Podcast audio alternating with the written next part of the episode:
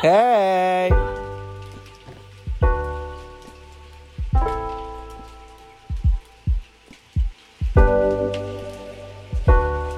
Welcome to the Providence Road Podcast.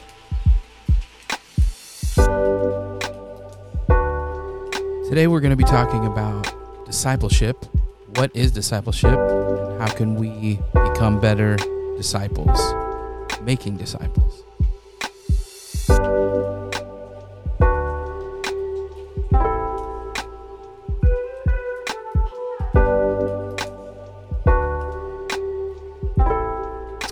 Hey, welcome back to the podcast. I am happy to be with you. Again, this is Sean, and uh, I'm joined today by Emily Sanchez, uh, our children's minister, and uh, I'm also joined by Kent Massey, our uh, connections minister. And uh, today we're going to talk about discipleship. What is discipleship, and how can we be better disciples, like dot, dot, dot, that are making disciples. Yes. That's that's a lot, though. I f- okay, and for, how much time do we have? That's what I'm saying. Like, yeah, this is a seven-hour podcast today. No, the th- the thing is, is like the reason it feels like it's a lot is um, disciples. The word discipleship and the and the word disciple sounds really churchy to me. Like, mm-hmm. and because I've grown up hearing about it, and and I've heard the word discipleship and disciples a lot. But for someone who's not a part of the church or doesn't have church in their everyday life, it may seem like one of those terms that's like, okay, I don't think I'm cut out for this or whatever that is. It just sounds like it's a lot of work. So let's just really get a working definition of like what discipleship is. You guys, what is discipleship? I can actually read the definition, but tell me what you think discipleship is. Okay. Well, I do think that we overcomplicate it. I think that we overcomplicate like ninety percent of things that we do in church, mm. and then we avoid doing them because we think they're complicated, and mm. a lot of times they're just really not. And so mm. discipleship, to me, if you look in the Bible at um, Jesus and his disciples, literally all they were doing was just being with him and following him and doing what he did and learning from him, and just learning from his behavior and by watching him and, um, you know, trying to replicate what he did. Mm. So, of course, I'm sure there's some more formal teaching involved at times, but the biggest aspect of it was just being around him and following him and doing what he did. Mm. And I think that discipleship now can look a lot just like having relationship with people and then having a life that's worth replicating. Um, and, it, you know, and what does that look like in our busy lives when we're working and, and all of that? Like, we could get into the specifics of that, but I think that, you know, the yeah. core of it is just having a relationship with people, doing life with people, and then having a life that's worth them emulating. Both ways. So, yeah. Wow. That was great. Yeah. I love that. Thank you. Cut. I love what, um, I think it was Dallas Willard who said that a disciple is someone who has decided that the most important thing in their life is to learn how to do what Jesus said to do and to live as Jesus lived. Um, I think it was Willard who had this as a definition, that I am learning from him how to lead my life in the kingdom of heaven as if Jesus were leading my life if he were I. Mm. Whoa. And um, and it's just being that intentional learner. It's a, a disciple in the first century, or in the time of Jesus, would have been considered an apprentice. We are we are apprenticing ourselves. We are submitting ourselves to the kingship of Jesus, and we are living as Jesus would have lived, and we're loving as Jesus would love. Mm. Wow. That's, man, both of you killing it on that. I'm going to read this definition that I that I found I felt like was a good working definition. It says basically the condition or situation of being a disciple. So discipleship would be being a disciple. But it says a follower or a student of some philosophy, especially a follower of Christ. And then the second definition of it, the, the group of original followers of Christ in his lifetime. So really, we kind of hear disciple and discipleship in reference to Jesus Christ. I mean, that's really kind of where that word comes from. I, I guess we can be a disciple of other things in our in our in our world and in our lives, but mostly that that is contained, you know, around Jesus. Uh, but my my question is, like, how do we how do we become better disciples of Jesus, and and does that look like having a community uh, that may be different than what we have right now if we're not actively a disciple of Christ? Um, and I say that because um, there was this sermon series that I watched online. I mean, it's at this point now you can pretty much watch any sermon series from any place online, but it, the tagline was like, if you show me uh, your five closest friends, then then I'll show you who you serve and follow. And I was like, yo, that's uh, strong language there. Um, and so then that got me thinking about, like, who who am I in close community with, and how does that affect my discipling and discipleship? Like, how do, how me being a disciple and also um, making disciples. So um, I guess my question would be, um, What is what, what what does community have to do with becoming a better disciple? Um, I can tell you that just being in community with the two of you on a daily basis makes me a better disciple.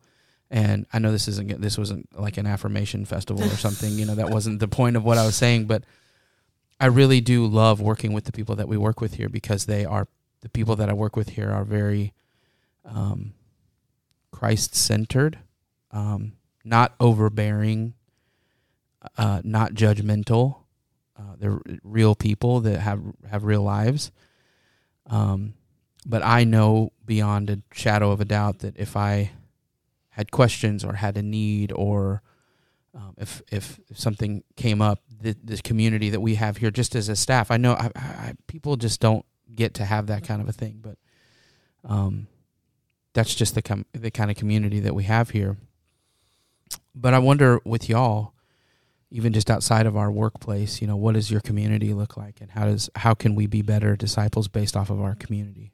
Well, there's an old proverb that, um, that I've got written in one of my Bibles. It says, "Tell me, and I'll forget. Show me, and I'll remember. But involve me, and I'll understand." Mm. And I think it is all about being able to to create that sense of community, because I think there's an assumption that, especially in the American church, that you can be a Christian but not be a disciple. Mm. Whoa. And that if we could just get people to come to our programs, mm. to participate in what we do, um, and and give money, that, you know, keep your name out of the newspaper, the three things that we would typically define as, you know, being faithful, Please. you know, come to a meeting every once in a while, uh, pay your dues, and keep your name out of the newspaper. Wow. Um But but we end up with a church that knows nothing about commitment. Mm. And we are trying to motivate people to do something that they don't want to do. Yeah. And it forces us to, I think, rethink about church, especially the community of church, in the ways that, that, that we've not typically thought about it before. Um, mm. And I think when you look at the, the state of the evangelical church in the United States, I think a lot of our problems are rooted in lack of discipleship. Mm-hmm. And not just the lack of discipleship, but also how that impacts our community, right, within our churches. Yeah, unbelievable. Yeah. Uh, you know, just in, in that statement alone, I I, I can't help but think that uh, a lot of people that would be listening to this that have grown up in the church feel some sort of guilt if they don't attend a, a regular gathering at least one time a week. You know, and I grew up in a church where we went like Sunday morning, Sunday night, Wednesday night. You know, mm-hmm. there was no skipping it. Like, it was like almost sinful if we didn't show up. Um, but I'm I'm also just from, from what you just said, Kent. I'm I'm thinking there might be more depth in the groups of guys that are meeting together at, let's say, you know, the local brewery to talk about, you know, Jesus and their lives and their families. than, than there are just for us meeting together on Sunday morning. Now, I'm not saying we shouldn't meet together on Sunday morning. That's not what I'm saying at all. But I think we put too much, too many eggs in a basket where we're like, we need to be at kids' church on Sunday. We need to be at regular church. And our kids, you know, how do we make the shift, though, to not judgmentally or um, hurtfully get someone that is coming to church into a place where they're in more of a community where there is discipleship happening, if that makes sense. And we've actually started kind of that shift here a little bit. Um. Uh, so this is just new, like the men's discipleship groups have just kicked off, and something like fifty of our men are in a discipleship group. Is that right? Um, I think that's the numbers I've heard. More, I, yeah, okay, fine. I don't want to do like preacher inflation numbers, so let's say like forty-three, okay? Yeah, I don't know. I think that's about right. But, um, I mean, if you think about it, to me, that's like more people than have ever been in a discipleship group ever at this church ever in the history of this church, which which to me is like, that's amazing ground being plowed, you know, guys meeting together at Breakman's Coffee House or, you know, so-and-so restaurant or whatever on, I think there's four or five groups meeting. Um, but, but how do we make, what do you think is a, pro, is a, is a, is a, a real way to look at making a shift from being at church on Sundays to becoming disciples that make disciples? Yeah, I think that just the starting point from that is inviting people into your regular life throughout the week, um, you know, actually trying to build relationships outside of a Sunday morning and getting together with people outside of church. I think, you know, eventually you're looking for something deeper and, you know, getting into scripture and all of those things, but you don't have the the relational framework for any sort of like vulnerable conversation or discussion, um, really, if you're if you don't have a relationship. And I think COVID uh, and just the whole situation kind of mm-hmm. magnified to us that we really didn't have relationships, like deep foundational relationships with a lot of people that we went to church with, because all of the eggs were in the Sunday morning basket. Yeah. And the problem with that is that, you know, we get, for the most part, the best of people on a Sunday morning.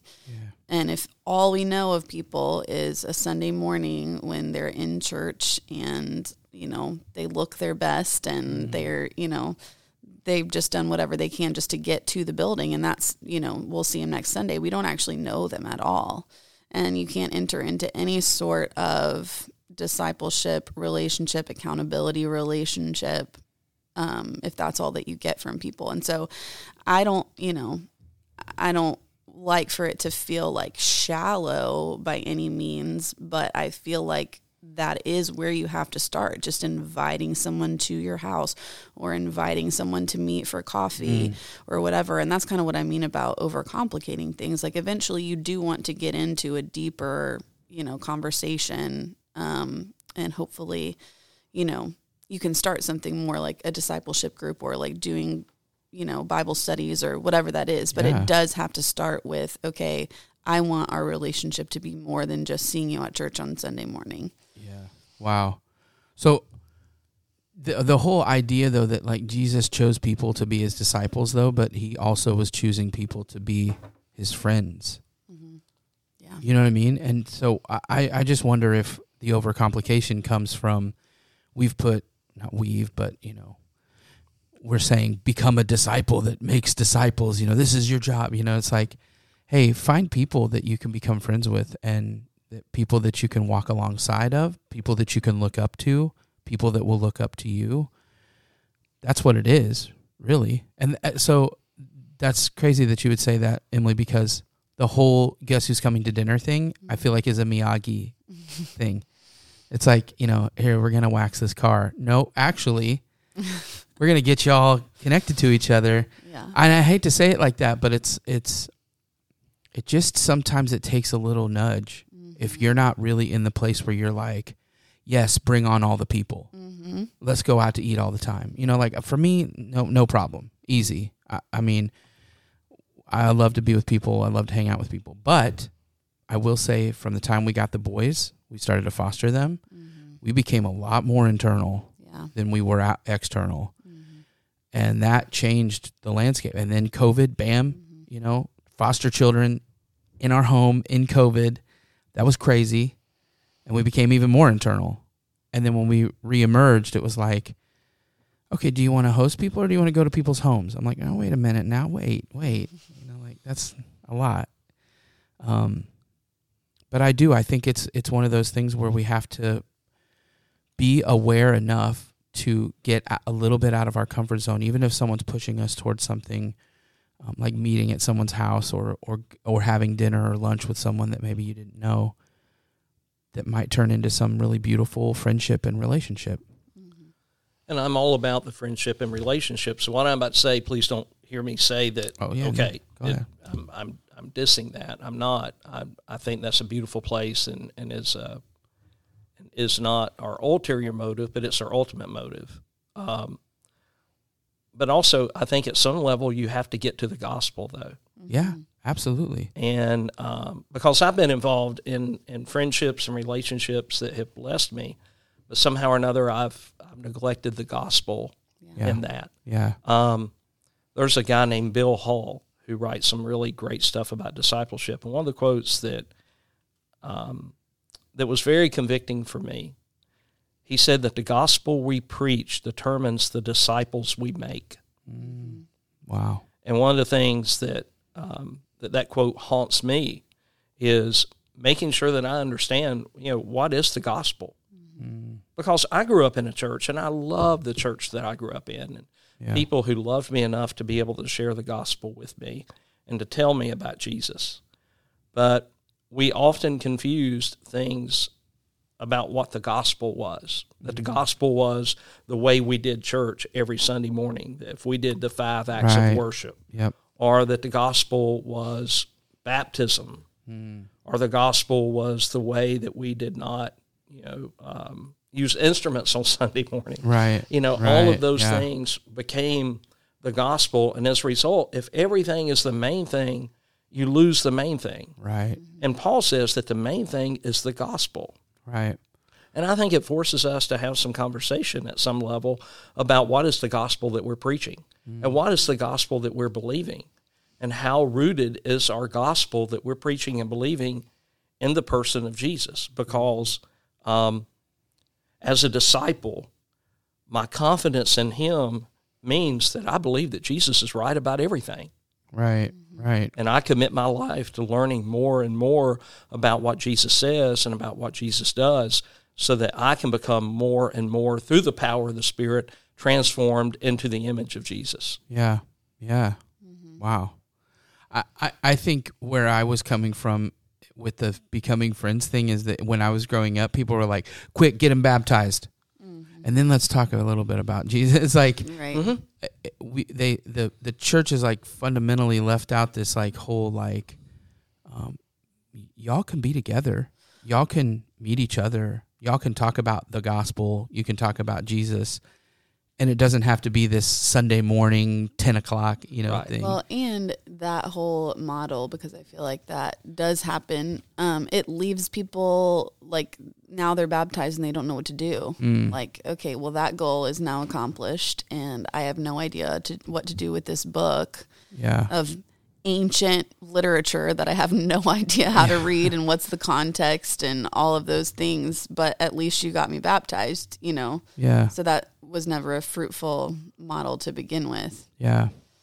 And if you, if you look at Jesus's life though, it, it was friendship, mm-hmm. but it was teaching mm-hmm. and learning and growing.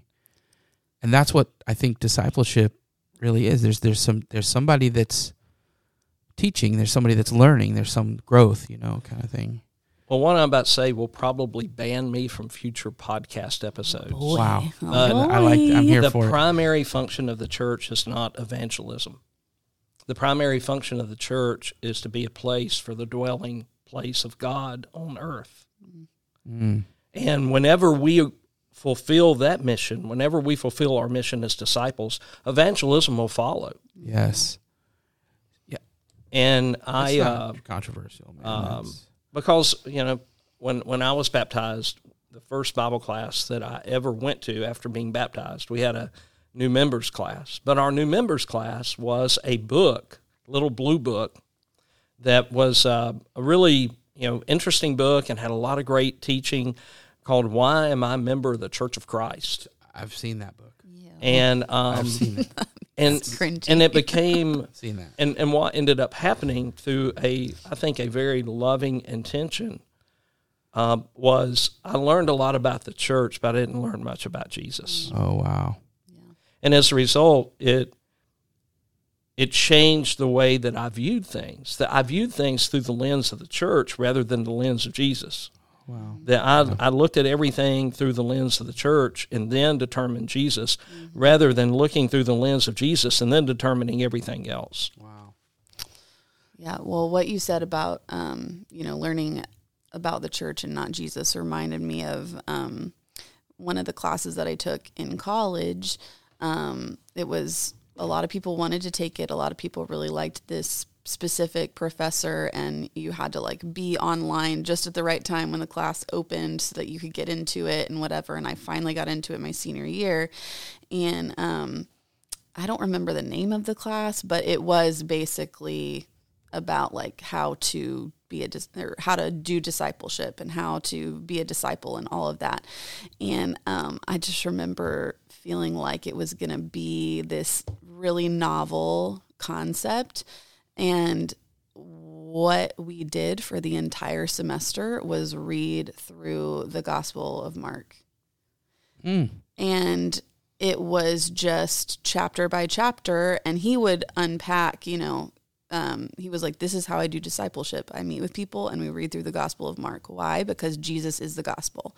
And so pick a gospel. And he was like, and when I was first a Christian, I chose Mark because it was the shortest one, yeah. you know? And yeah. so he was just honest about that. Wow. But, um, but we would just, that's all we did for the semester, for the most part, was reading through the gospel. And he would, you know, interject just knowledge, things that he had learned reading over the years. And so that, and I have just a, bi- like my Bible, the Gospel of Mark is just marked up like crazy, just mm. all the things that he was able to pass on. But that was the point, was, you know, Jesus is the gospel. Like you said, everything Jesus says is right. And so when you're starting out with someone like this, to him, like that, that's where you start, is the life of Jesus and the teachings of Jesus. And I just remember, I think the first couple of classes being like, is this all we're going to do? Mm-hmm. you know?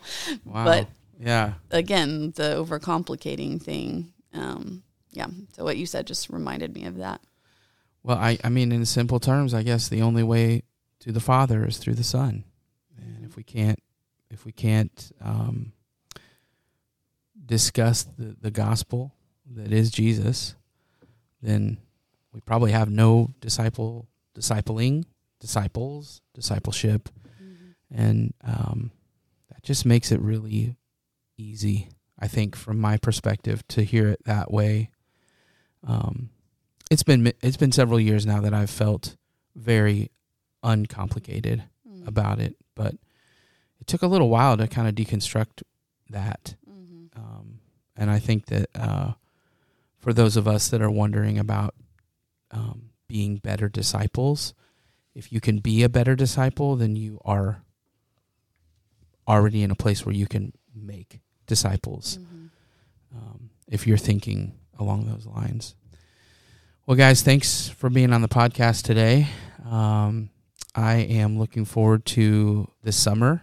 This summer, we have a bunch of activities this summer happening. Mm-hmm. Um, the youth are going to several different things, um, Impact and the AT, and mm-hmm. P B C is coming up That's in a right. few weeks. Palmetto Bible Camp. A few months, fourth actually, week. fourth week, yeah. So my kids are so pumped about P B C. They, they just talk about it all the time, so... That's that's exciting. And the, and you guys had it last year, but you didn't have it the year before. Is that correct? That's correct. Yeah. That's we, correct. we we had COVID last year, that's which is right. why we couldn't come, which was awful.